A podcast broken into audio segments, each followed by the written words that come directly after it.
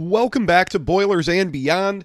I'm Jordan Jones, back here today. It is Sunday night, December 4th. We have plenty to talk about here after another full weekend of Purdue athletics. Football went down and played in the Big Ten Championship for the first time ever. And you know what? They hung in there. I thought they played pretty well. Uh, and I think they certainly played better than the final score indicated. We'll talk all about that. And since the last episode, Purdue's played two basketball games. Uh, just about an hour ago, I left Mackey Arena following Purdue's 89 to 70 win over Minnesota. And Purdue won in the final Big Ten ACC Challenge over a atypical Florida State team, uh, 79 to 69. So, plenty to talk about here today. We'll start with football. We will end with basketball.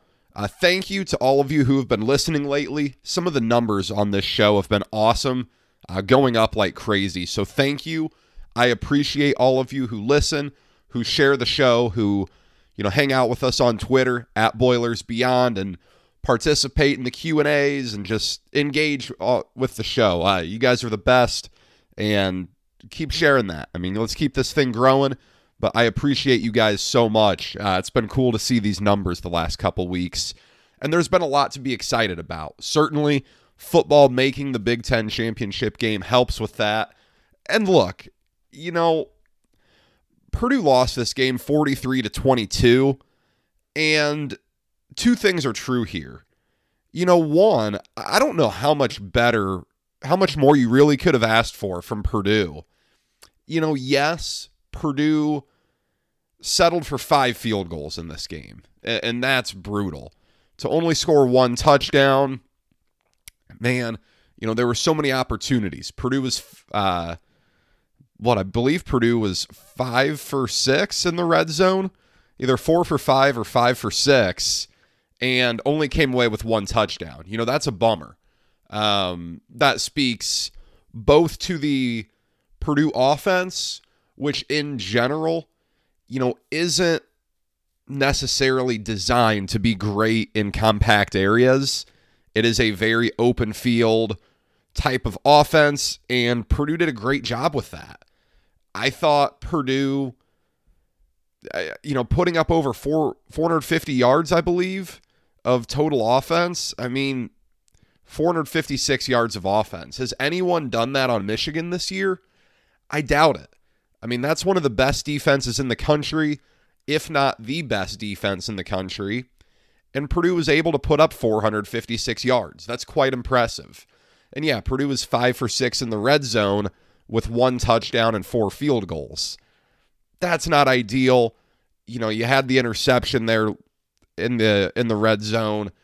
Doesn't help, but you know, you're trying to make plays. And when you're in games like this, you know, you got to go out there and try to make plays. And I think that's what Purdue did. Aidan O'Connell had a nice game. Uh, I'm really glad to see that for him. Obviously, it's been a, a really tough two weeks for him dealing with the loss of his brother. And you know, he performed well. It's unfortunate that the final stat line shows no touchdowns to two picks because I don't think that's a good representation of his performance. I thought that was one of his best performances of the year, all things considered. I think it was certainly welcomed that Purdue didn't have to play in poor weather. You look at their last four games of the season, three of them were in suboptimal weather conditions, be it the wind against Iowa, wind and cold against Illinois and Northwestern. This one was a little bit nicer being in a dome. That certainly helped. Charlie Jones had another massive game, and, and I'd kind of wondered if Michigan would be able to to really limit him. The answer was no. Uh, he had a really nice game. You know, 13 catches for 162 yards. That that's unreal. Uh, he has just been an absolute godsend. Definitely a little fuel to the fire this week. I think that he didn't win the Big Ten wide receiver of the year. That went to Marvin Harrison Jr., probably rightfully so, but you know, that probably added some fuel to Charlie Jones's fire. He was really good. Uh, Mershawn Rice, what's up, man? We haven't seen him in forever. Uh, he had a nice game. Purdue utilized him a lot. TJ Sheffield, uh, you know, a couple nice catches in there. You know, Purdue's passing game as a whole was effective. You had eight completions of 20 plus yards. That's a lot. And when you do that, you know, you do run the risk of those two interceptions coming in there. But in a game like this, Purdue had to. Outside of the two long runs, Mockobee's 25 yard run and Tyrone Tracy's 20 yard run, you know, Purdue didn't get a ton going on the ground. Uh, they were at 90 yards. They were up towards about 120 if you take away O'Connell's sacks. But, you know, Purdue wasn't going to get the run game going great. Not against Michigan's defensive front. Not running into guys like Mazi Smith. Not running into the their their defensive line. I mean, they're they're a really good team. Uh, so Purdue had to throw the ball. Aidan O'Connell did a nice job of that.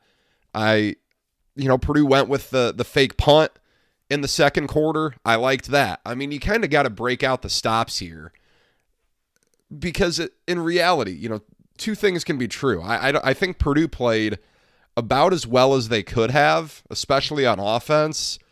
But there really was never a point where I felt that Purdue was going to win the game. Uh, that never happened. I mean, even when it was 10 to 7, you know, Purdue Purdue simply was going to have to withstand Michigan's offense for a really long time and convert in the red zone with pretty much all touchdowns instead of field goals if they were going to win this game. And, you know, I, I don't think that was going to happen. You know, you look at Michigan running the ball for five five point nine yards a carry, so six yards per carry. That's tough. I mean, when you're carrying the ball that effectively, there's not much Purdue can do.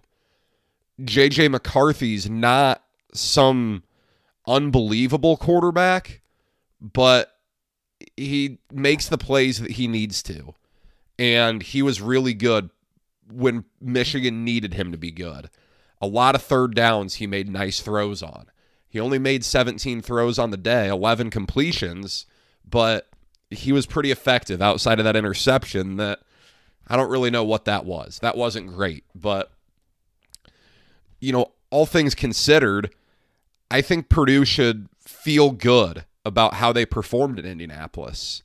I think you know, you're never going to get away from the narrative that the Big 10 East trounces the Big 10 West and that it's so much better because obviously it is. I mean, the three best teams in the Big 10 this year undeniably are Michigan, Ohio State, Penn State. They're all from the East.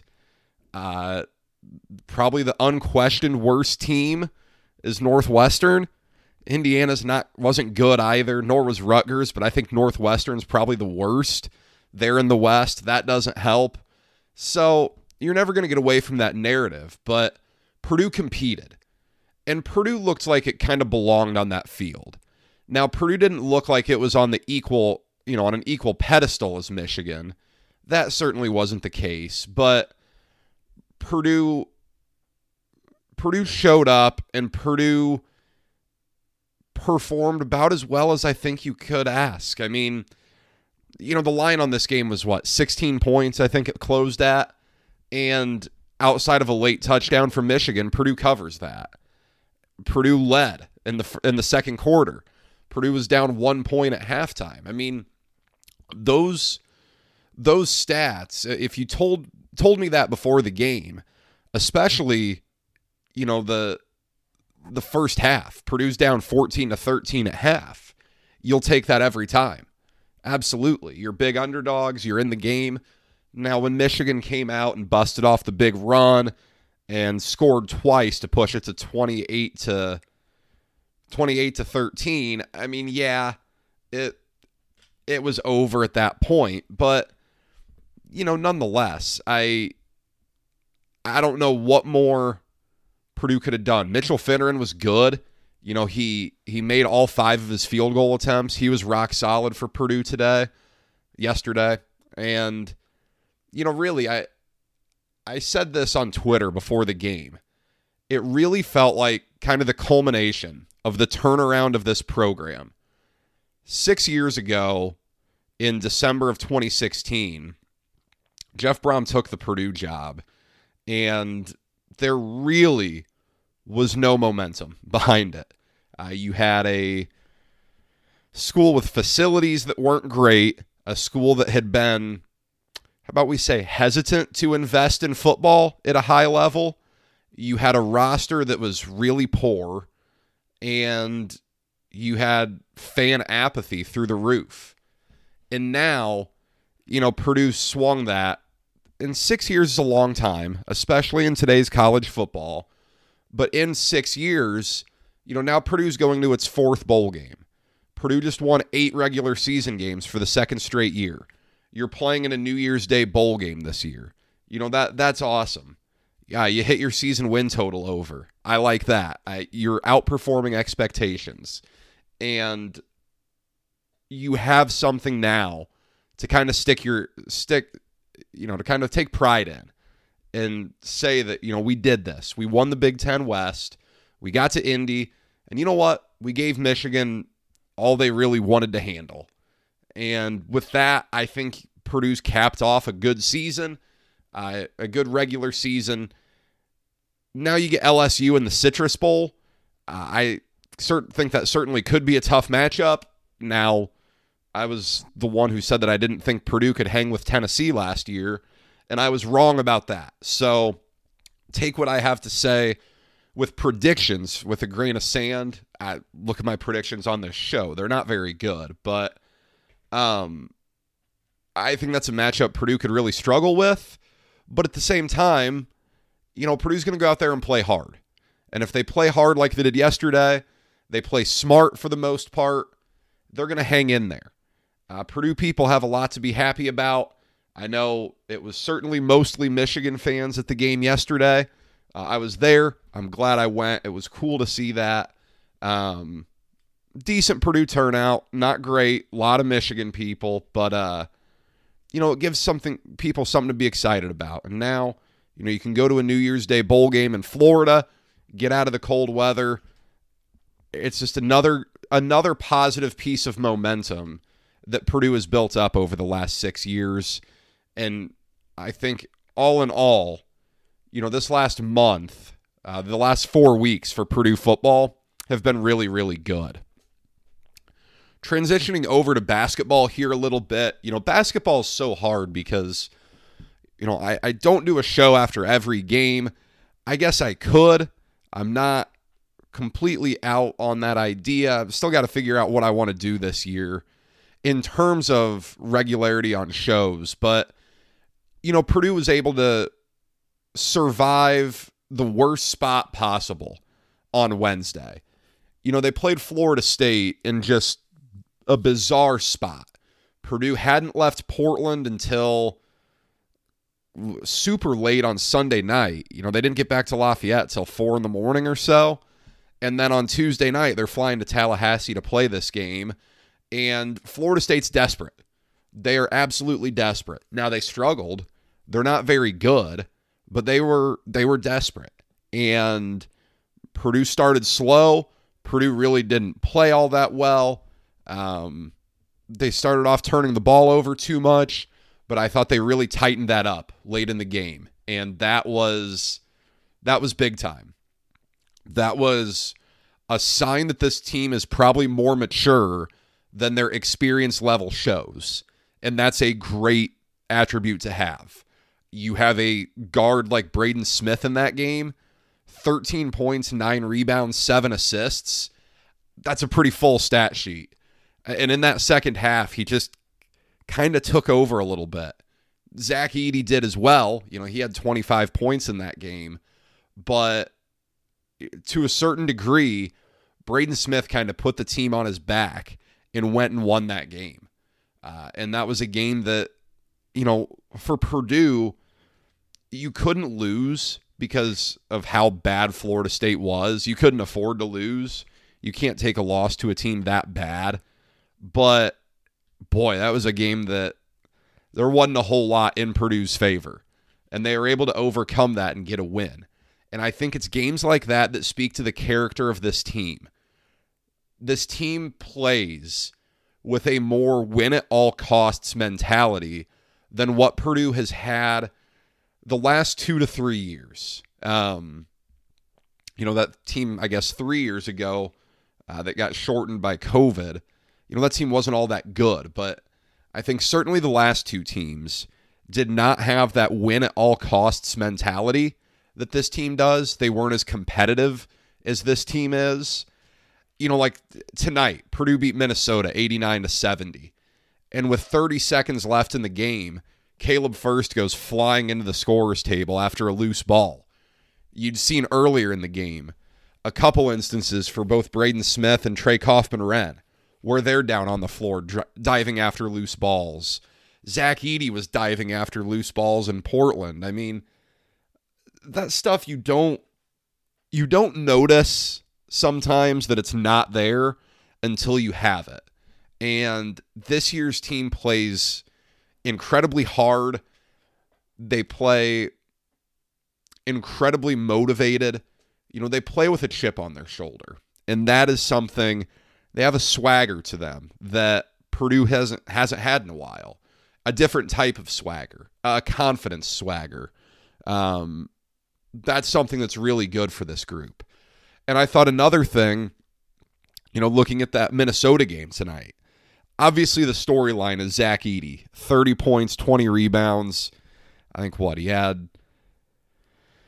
What did he do here? 31 and 22. Uh, that is absurd. That is absolutely insane. I didn't confirm this, but it's got to be Purdue's first 30 20 game since Caleb Swanigan. I know he did that a few times uh, his second year at Purdue, but that's unbelievable. You know, the I'll probably end up saying it, you know, 40 times this winter, but the progression that Zach Edey has made at Purdue is is quite something. You know, now he is so much more comfortable than he was even last year. He doesn't get flustered all that much with the ball in his hands. Even against Minnesota, 11 for 23 from the field, that's not normal for him. That's not a very good day from a field goal percentage standpoint for Zach Edey. He's better than that. But he didn't get flustered. He just kept putting up shots. He had a lot of good shots that didn't go in. You know, you live with that sometimes. It happens. But he didn't lose confidence and it didn't translate, you know, like to the free throw line where he was still 9 for 10. Uh, he was still aggressive going after rebounds. I mean, 22 of them is absolutely crazy. I thought it was interesting for this game. Purdue had to play without Mason Gillis. And don't, you know, I listened to Matt Painter's post game interview. He didn't know the extent of Gillis's injury in terms of a timetable of his return. You want him back sooner rather than later. I think you can beat Hofstra without him on Tuesday. I can't claim claim to be a Hofstra expert. I'm looking up where they're at at KenPom as we speak, but you know, I, I, I think you want him back. Oh, they're 132 at KenPom. That's not bad. That's is that better than Minnesota? It's pretty close. Minnesota's not good either. Um, yeah, that's better than Minnesota at KenPom. So there's that. But I did think Ben Johnson's team played hard. You know, Purdue got up. Purdue didn't get off to a great start, and they really haven't been a good starting team at all this season yet. But you know, Purdue goes on that little run and they boat race. It's a 40 to 20. And at that point, you know, Minnesota could have quit. They could have mailed it in, just got back on the plane and went back to Minneapolis. But they played hard. You know, Jamison Battle's a good player. Uh, it's a weird program. They're really nearing that territory now where they're turning into a Nebraska in the sense that, you know, throughout the Fred Hoiberg era, you turn on Nebraska every year and you don't know who any of these people are because none of them were at Nebraska last year. And as I was looking at this game, obviously I remember Jamison Battle. He's a really good player. He shoots a ton, but he makes a lot. He's a good player. I remember Dawson Garcia transferring from North Carolina. He was a guy that Purdue did a great job on in this game. They were able to get him in foul trouble. And that was key because when he was at North Carolina last year, you know, he wasn't on the team for long, but he was there in November when Purdue played them at uh, Mohegan Sun in that Hall of Fame challenge. And he gave Purdue the works. Uh, he he kept North Carolina in that thing. So for Purdue to really take him out of the game was good. But outside of Garcia and Battle, I don't know who any of these people are. I know one of them was a big, pretty good sized recruit. I mean, you know, Ta'Lon Cooper had a good game. He was fantastic 15, 5, and 8. But I mean, they're just a, a kind of a no name group a little bit. And that's not all that good. That's going to be a tough job for Ben Johnson to climb out of. But, you know, regardless, uh, they, they competed. I did think it was a little little discern disconcerting about Purdue giving up 70 points in this game. You know, maybe we're just kind of overreactionary after what happened last season and the disappointment of last season, but you don't want this team to fall into the trap that they just want to outscore people you know, right now Purdue can. Right now Purdue is able to. They really haven't fallen off on offense at all. Purdue has the number one adjusted offensive efficiency at KenPom right now. Uh, they had 1.3 points per possession against Minnesota tonight. Uh, that that's insane. Uh, quite literally, Purdue's operating with the best offense in the country right now. But we know how big of an issue defense was last year. And if you're Purdue, you cannot fall into that trap. I this team's going to have its limitations on defense, no doubt. You know, you saw what Minnesota did tonight, and they went at Zach Edey. They got him in space a lot, and you know, there's only so much he can do. He has improved as a defender. He's better than he was a season ago. He's learning how to be a rim protector more and be active there than just big but there are still going to be limitations there. And you kind of have to make up for it elsewhere. Fletcher Loyer and Braden Smith are going to be good defenders in time, I think. And they have good moments right now, but they're young. Uh, I think Purdue can do some nice things on the outside. You know, Brandon Newman, Ethan Morton, uh, Mason Gillis, a solid defender. Caleb Furst can be they have a lot of good things going there, but you know, keep an eye on that defense because this is a game that, you know, Purdue won 89 to 70 and you're thrilled about that, but that could have been 89 to 59. And you could have held Minnesota, you know, instead of 45 per, 47% from the field, you hold them to the low 40s. You feel a little bit better about it. Um, this team doesn't force a ton of turnovers, which you know, again, is is fine. Braden Smith's kind of your only guy who's real aggressive there in terms of forcing the issue, but just something to keep an eye on with this team. You couldn't ask for anything better though, as a whole. You know, this team is 8 0. They've only played w- one real close game. I would say Florida State, you know, was pretty close, but they're doing it in different ways. You know, Zach Edey's been the star of every game. KenPom kind of has his MVP deal where he gives out, you know, who's the MVP of every game. And Zach Edey's had it for every single game.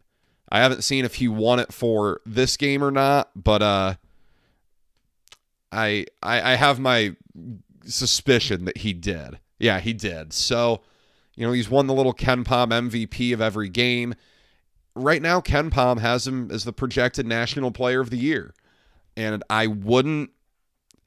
I think it's too early to say any of that, but I'm not going to disagree with it. I, he has been that dominant.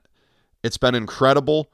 But in every game, you see different guys step up. You know, in Tallahassee, it's Braden Smith with a phenomenal game, and he's a little bit more quiet in this one. Didn't didn't score, uh, didn't get as many rebounds or assists. You know, just didn't have as big of a game. But Fletcher Loyer knocks in 20 points. Uh, Brandon Newman had a nice game. Trey Kaufman Renn kind of the beneficiary of Mason Gillis not being in the game. That benefits Trey Kaufman Renn, and he has a nice game. I thought he played hard. Uh, I'm not sold on him as a three point shooter yet from what I've seen, but down in the post, he's a legitimate scorer. He is really good down there. He's a nice piece. Caleb Furst, you know, 10 points on five shots. That'll do. That'll absolutely do. Uh, again, you'd like to get Mason Gillis back sooner rather than later. You know, Purdue comes this week with Hofstra and at Nebraska. So, I you know, you I do think this has been a beneficial early draw for Purdue, and they are through the meat of their non-conference. You know, you look out here, they don't have another high major opponent left in non-conference. They have Hofstra, Davidson, New Orleans, and Florida A&M. Not a murderer's row there. If you mess around enough, you can lose maybe to Hofstra or Davidson. Uh, New Orleans and FAMU are both over 330 in KenPom, uh, so they're terrible. But Purdue just needs to continue building and continue growing. You know, just because this team looks like it's really good and it's really somewhere, that doesn't mean that there's nowhere to go. Uh, they still have a lot, lot of room to grow. That's really exciting. You're seeing the rotation start to take a little bit more shape. Uh, I, think Purdue's going to keep trying to play 10, but if someone falls out, I, have got a feeling it's going to be Brian Waddell or David Jenkins Jr. Um, I don't know that Jenkins can fall out for good just because Purdue does need another ball handler in there, but there is a pretty legitimate drop off from Braden Smith to him at point guard. Uh, Jenkins does bring some shot making ability, but I think teams are going to start forcing him a little bit more to make good decisions with the ball. Uh, he had a few plays tonight, and you know, even against Florida State a little bit, where decision making just isn't the smartest. We'll see that grow. Uh, you know, again, he's not a point guard playing. He's not a point guard, but he's playing point guard, and that's always a tricky deal. But as a whole, you know, Purdue's at eight and zero. Oh as you sit here, you know, it's quite reasonable that Purdue is undefeated when the ball drops on New Year's. Now, don't overlook that game at Nebraska on Saturday. No, no, no. They just beat Creighton today. Uh, they're another group, you know, I can't tell you I know a ton about them because none of them were at Nebraska last year besides Tominaga. He's like the only one I can remember. But they at least seem to be playing hard. Uh, they've been competitive. I mean, they blew out, uh, completely blew out Florida State. Uh, played all right with St. John's and Oklahoma and Memphis. I mean, beat Boston College, beat Florida State, beat Creighton. That's not the worst deal in the world. I mean, they're they're going to be a team that Purdue has to play well to beat. But, you know, as you look ahead, there's a lot to like about this team. It's going to be a really fun season. Uh, if it hasn't already been, it's going to be a really fun season. So I'll leave it at that. That's all I've got for today. I'll be back sometime. Uh, obviously, if not this week, it'll be up next Monday. We'll talk about both these basketball games. Football is going to be getting active in the transfer portal. Uh, there are offers going out. I do suspect that Purdue will have some players leave because everyone does. That's just kind of the nature of this. So we'll talk all of that. Uh, we will talk any news related to the the Citrus Bowl. Obviously, it's opt out time. I, I don't know. I don't know that I think anyone for Purdue is a solidified, definitely going to opt out the way Bell and Karlaftis were last year. But I don't know if these guys that are, you know, fringe draft picks, if they would opt out or not. You know, I don't know. I, am not an agent. I, I can't claim to know that process well enough. But there will be plenty to talk about. If anything is major, obviously I'll be back here sooner. Uh, maybe we'll come back here after Hofstra. I'm not sure, but regardless, that's all I've got for today. Thank you guys. If you don't already, give the show a follow on Twitter at Boilers Beyond. Subscribe wherever you get your podcasts. We're coming at you plenty. Don't miss an episode. Until next time, guys, uh, get your Christmas shopping done. Be safe and enjoy a couple of basketball games this week.